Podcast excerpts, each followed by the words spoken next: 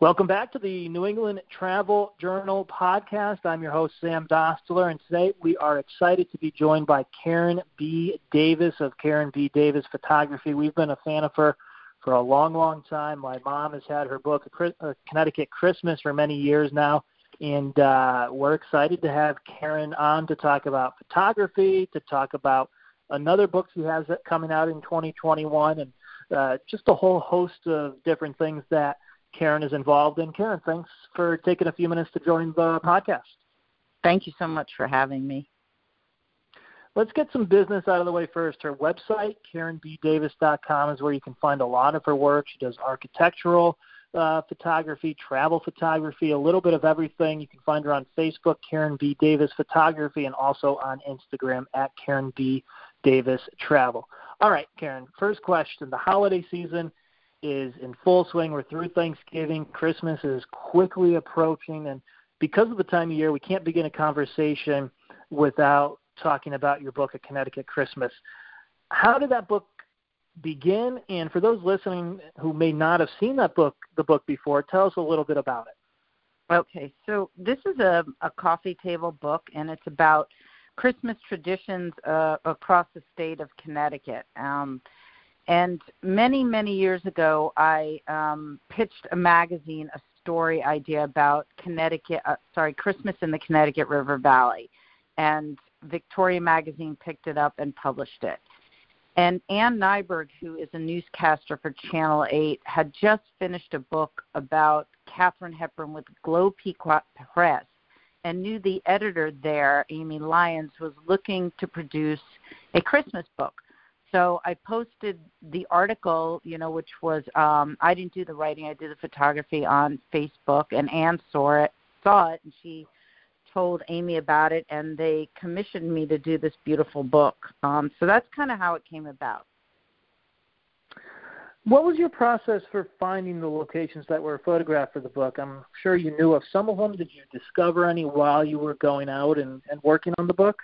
Yeah, you know, to me, part, that is part of the most exciting part and and same with this new book I have coming out which we'll talk about in a little bit um because you you start out you have some ideas. Like the obvious first shoot I did was of the Mystic uh boat parade. It's a boat parade uh in downtown Mystic and all the boats are lit up and the owners of the boats go crazy decorating the boats and all kinds of lights and Christmas garbs and they have some people are dressed up on the boat and they're singing and dancing and it's a really cool event. So that I knew about. And so that was the first one I did. And a funny story is I knew the only way to get a shot was to be um on the bridge, which is actually open at the time when the boats go by and I bribed the um, bridge operator with uh, some beer. With I brought a six pack of beer. He let me stand there on the edge,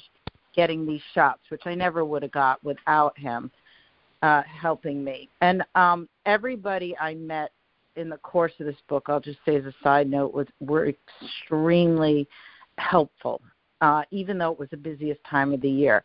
But as I moved through different things, I did a lot of research and I looked up different festivals and celebrations. And of course, people told me things as I went to these places and said, oh, you should go here or you should go there. Um, so that's kind of how it happened. And, you know, there are museums like the Mystic Seaport that have their lantern light tours and they decorate the boats and then you know the Boar's Head Festival, which happens after uh, Christmas actually ends, which is a beautiful production through the um, Asylum Hill Church, and just different homes getting decked out to the nines. And it, you know, a- after a while, it's pretty easy because we celebrate Christmas big time in the state of Connecticut, which I had no idea. Yeah, it, it is a state where if you go around and you, you look, there's a lot of different activities that you find. Did you did you shoot this all during one Christmas season, or did it take a couple to to put the finished product together? I I did it in two seasons, but they were really short because um I I signed the contract in I think it was November of 2016 And so I only had six weeks that year. And then the following year, 2017, because I think the book came out in 2018. I might have, I might be a year off, but um, that year I had a little bit more time, so I had two months for that. But in all, if you think about it, I really did do the book in three and a half months. But some days, like the first first time I did it, I think I was having sometimes three shoots a day. I went wow. to four. Uh, I did 62 shoots, I believe, in 40 different towns. We're talking with Karen B. Davis, a photographer. Uh, we're talking about her book, A Christmas, A Connecticut Christmas. Is there one image from that book that you, when you, maybe it's a couple different images that you sit back and think, "Wow, I can't believe I was able to get that shot to capture that moment"? Well, I think it would have to be one of them would definitely have to be the cover because um I was searching for a cover and I really had no idea what what would make a cover that would say Christmas in Connecticut. And then I saw this scene. I I went all over the state looking for the for a scene. And funny, it's very funny because um I live near Essex Connecticut, where this cover shot was taken, and of course, it was right in my own backyard. So one night I was walking around there, and I went down to Middle Cove, and the church was lit up, and the Christmas trees were lit up, and the boat Valentine had a um, Christmas tree on top of it, and I thought, oh, this is so perfect. But there wasn't any snow. The first year there was hardly any snow. And so I went back just after New Year's and I was praying that everything would still be lit up and it was. And I also when I went back I had the flu horribly, so I was standing there freezing. So I really worked for this shot.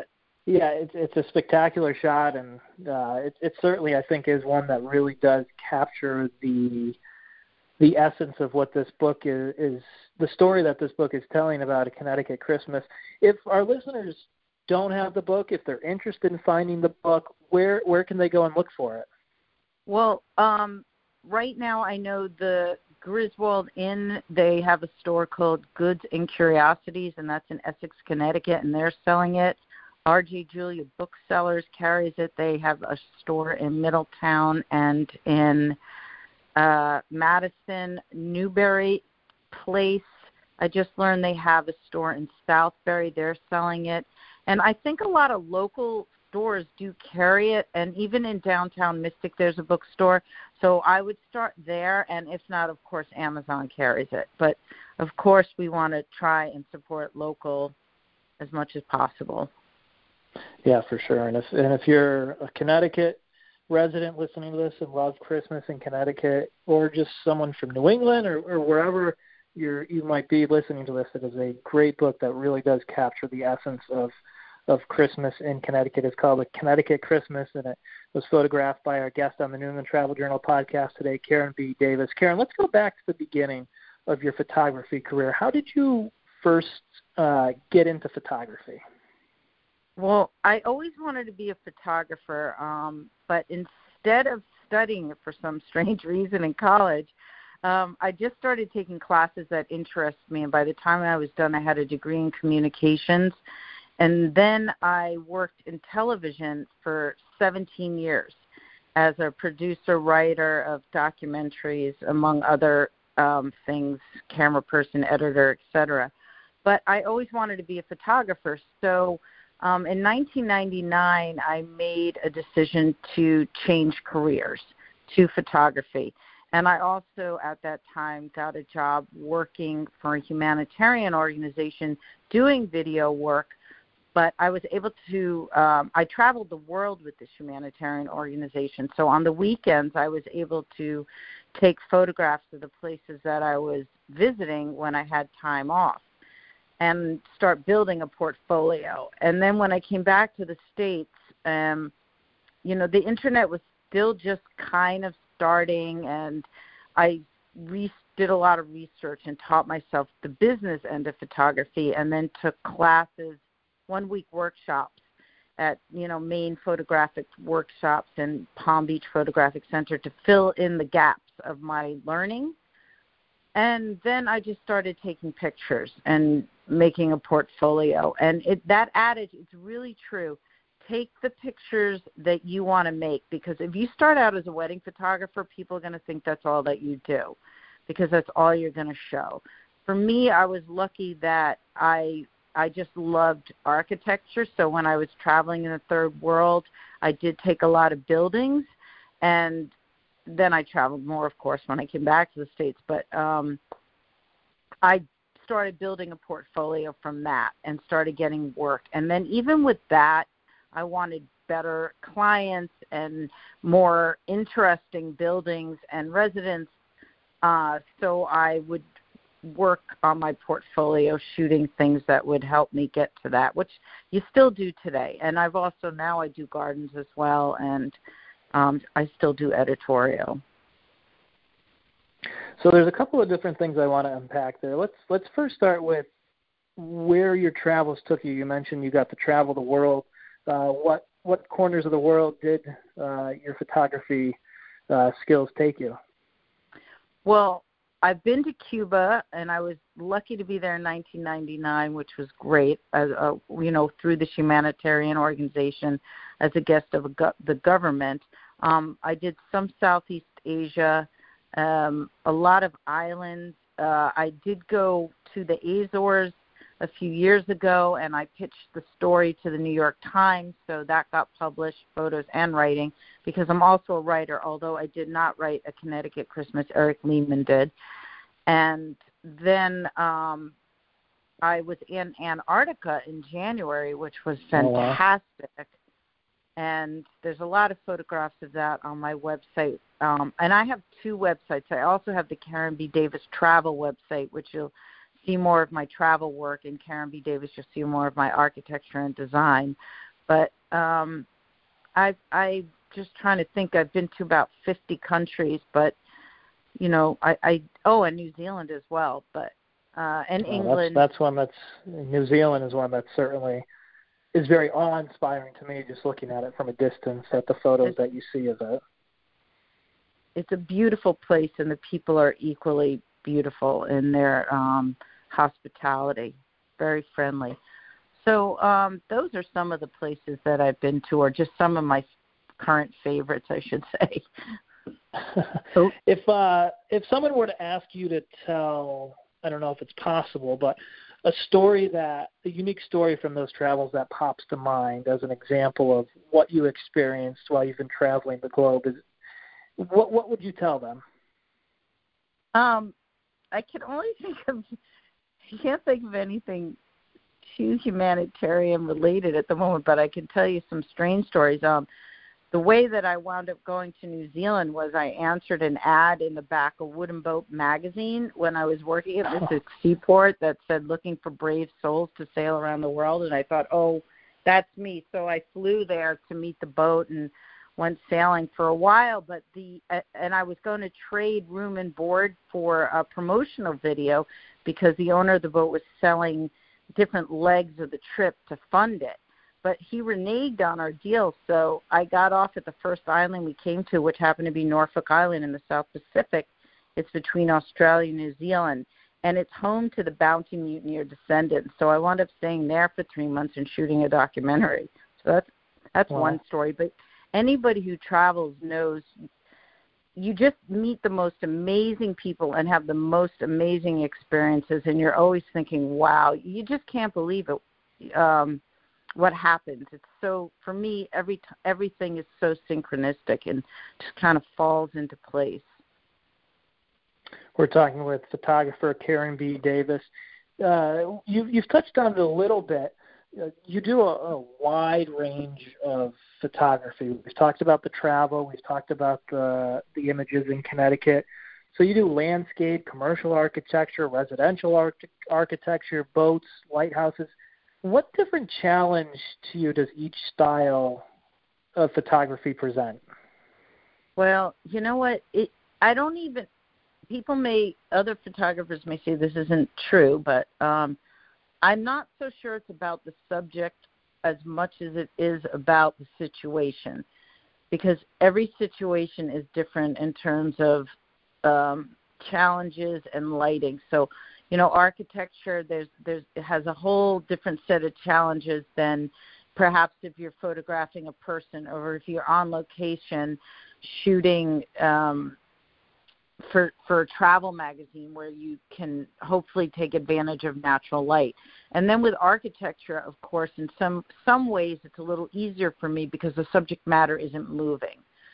And then with boats, you always have to shoot at a high shutter speed and really keep the camera steady because you're moving pretty fast in the chase boat and the boat next to you is usually either sailing really fast or motoring really fast um but that that I've done for so long, I'm quite comfortable with it. Um, and that came in handy when shooting for my new book, which is um, Connecticut Waters. It's a celebration of our coastline and waterways. Um, and they're all so. I would just say that every circumstance is different, but it's really because of the lighting. The lighting is so important, and that will drive you to make the choices that you have to make, the technical choices and perhaps even the aesthetic at times. Bringing it back to architectural photography a little bit, uh, I noticed the theme in some of the featured writing on your website, KarenBDavis.com. You can also find Karen on Facebook, Karen B. Davis Photography, on Instagram, at Karen B. Davis Travel. Her travel photography website, and correct me if I get this wrong, Karen, is KarenBDavisTravel.com. All right. Uh, but what I but what I found is that you have a number of articles written about colonial aged homes in Connecticut. You wrote a number of number of articles for Old House Journal uh, that I found particularly interesting as a someone who's a, a big fan of Revolutionary War, colonial era Connecticut history. Uh, you wrote about a 1755 home in Old Lyme, an inn in Woodstock, and also a colonial Christmas at the Phelps Hathaway House in Suffield, Connecticut. What is it for you about old colonial homes that really draws you in and captures your attention? Well, I think it's the same reason why I love New England because it's old and um I love history and I love antique buildings and well although I'm truthfully getting an appreciation now for modern buildings, I I love the woodwork and of antique buildings, and I love the time and attention that the craftsmen put into every single detail. And I don't think you see a lot of that today. So I'm still intrigued by that, and I just I, mostly I think it's because I love history, and you just feel such a sense of place here. You know, when you look at New England houses, you know that that you're in New England as opposed to any other part of the world. So those houses are unique to us. And I think that's why I love them. Yeah, there is something that just speaks of those houses and it it really does bring you back to for lack of a better way to put it the beginning you can it's rare to be able to touch the beginning history of an area and that's what those homes do and it's a, it's a very unique thing here in New England. All right. So whenever we have a photographer on a, as a guest, we like to, to ask for a tip or two. And we started this conversation off by talking about a Connecticut Christmas, and uh, many of those photos were taken at night. And I know, and this is myself included, a lot of Connecticut or a lot of photographers have a little bit more trouble taking pictures in the dark. What sort mm-hmm. of advice would you tell any amateur photographer uh, what sort of advice would you give an amateur photographer who wants to go out and get a good nighttime shot? Well, take a tripod because it's essential. Um, and everything I did in this book was pretty much on the tripod. Um, and I didn't have time to light anything, including the interiors, because I was on such a crazy schedule. So everything was done with a tripod and with a cable release so that I could, you know, push the shutter button and have no shake. So I did shoot, I think, three or four of those drive-through light festivals, and they do present a challenge because it's hard to get your focus. So what I did was I would get out of manual focus. I would just focus I'm sorry, I would get out of automatic focus and I would focus manually on the lights um, because if I was to put it on auto, the lens, the focusing, it, w- it would keep looking for it because it would it, it would be very hard for it to find it in the dark. So that's how I did it. Long exposure. You can instantly see if you need to make your exposure longer or not. Um, and that's pretty much what happened with those. And then with the other shots, a lot of the interiors, I would do multiple exposures and I would composite them in Photoshop and do sort of like a light painting technique where I would take different parts of the scene that were brighter or darker and and hand well not hand paint them but these uh, use the brush tool to select which bits I wanted that way um, to make one image. So obviously this year it's people are looking for things to do and there's a lot of photographers in Connecticut and New England. If there's a local photographer who's looking to go somewhere to take a fun Christmas photo, to test their hand at it, what's a spot that you would recommend for them? Well, I you know, I haven't been wandering around, but um I loved the New Haven green, but see that that's because it had this huge Christmas tree, and then it had the architecture and buildings in the background, which were lit up just from interior lights. So that I thought always looked kind of cool. Um, I'm trying to think. Hopefully in Ivoryton, and I'm not sure again if they're doing this this year, but they have the illuminations. And even though I went to some of these very large light festivals, the ones you know the drive-through ones. There was one in Hartford and New Haven and Hubbard Park in Meriden. I loved that one in Ivoryton because it was small but it was compact. It, and the the decorations there were beautiful. So people might be able to go there if they're doing it this year. I suspect they're not going to because they don't want to attract the crowds. But the other thing is you can just drive around your neighborhood because there are people that like to go Christmas crazy, as I call it, and they they put up great decorations. Yeah, for sure. And I feel like this year uh, people are going a little bit more Christmas crazy with uh, less things to do. All right, Karen, I'm going to get you out on this one, and you mentioned it a couple of times. You have a new book coming out in right. 2021 called Connecticut Waters. Uh, explain to us what that book is, and when it does hit the shelves, where we might be able to look for it. Well, this book um, is close to my heart because I love boats, and as I mentioned in the past, I went was sailing on them, and I went. Uh, I used to work at Mystic Seaport, but this boat is a tribute to our maritime roots, both past and present, and again, it's exploring the way that we use our lakes and rivers and sounds and shores, basically for industry, recreation, and education. So we have boat builders in there. We have antique vessels. We've got the fishing industry, the the oyster boats, the historic ferries. We have people who are nautical artists and you know knot makers, lighthouses and islands, maritime festivals and celebrations, charter boats, uh, ways for people to get out on the water, um, and basically how all these things. Oh, and maritime education as well, because uh, the Amistad's in there, um, among yep. other boats, and basically how our waterways have defined our culture and shaped our heritage as a state. Because in Connecticut, we have water, water everywhere, and it's great. Yeah, it certainly sounds fascinating. I know it's someone who grew up as a, a longtime member of Mystic Seaport and going on the various ships that they they have there, the old whaling ships, the Sabino, uh, mm-hmm. and understanding the importance of the waterways to Connecticut. I think it's going to be really a fascinating way to capture it all. And I, I don't think people necessarily, and this is also speaking from what I was just thinking while you were describing the book, people might think of it more as okay, I'm on my recreational boat now, but they might not think of how many different ways the water does affect mm-hmm.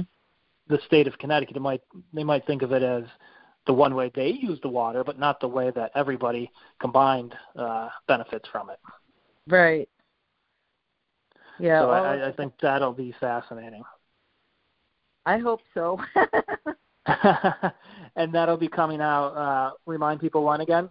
In spring of 2021, and um, I'll be doing some. Hopefully, if COVID is done, and hopefully it will be, um, I'll be doing some book signings at different local bookshops. I don't know yet what those will be, and of course, again, it's a, will be available on Amazon and is now for pre-order. That's great. Well, this has been a fantastic conversation. Karen B. Davis, we uh, appreciate you taking the time to chat with us here on the New England Travel Journal podcast. She has one book out already, A Connecticut Christmas. You can find that in various locations around Connecticut and also on Amazon. And then if you like that book or if you want to check out some of her work, upcoming Connecticut Waters in spring of 2021. Uh, Karen, this has been fantastic. Thanks for taking a few minutes to join us. Thank you so much for having me. I really appreciate it, and happy holidays. Happy holidays to you too. Karen B. Davis, you can find her at KarenBDavis.com, KarenBDavisTravel.com, also on Facebook, Karen B. Davis Photography, and on Instagram at Karen B. Davis Travel. This has been the New England Travel Journal podcast. I've been your host, Sam Dostler. As always, thanks so much for listening.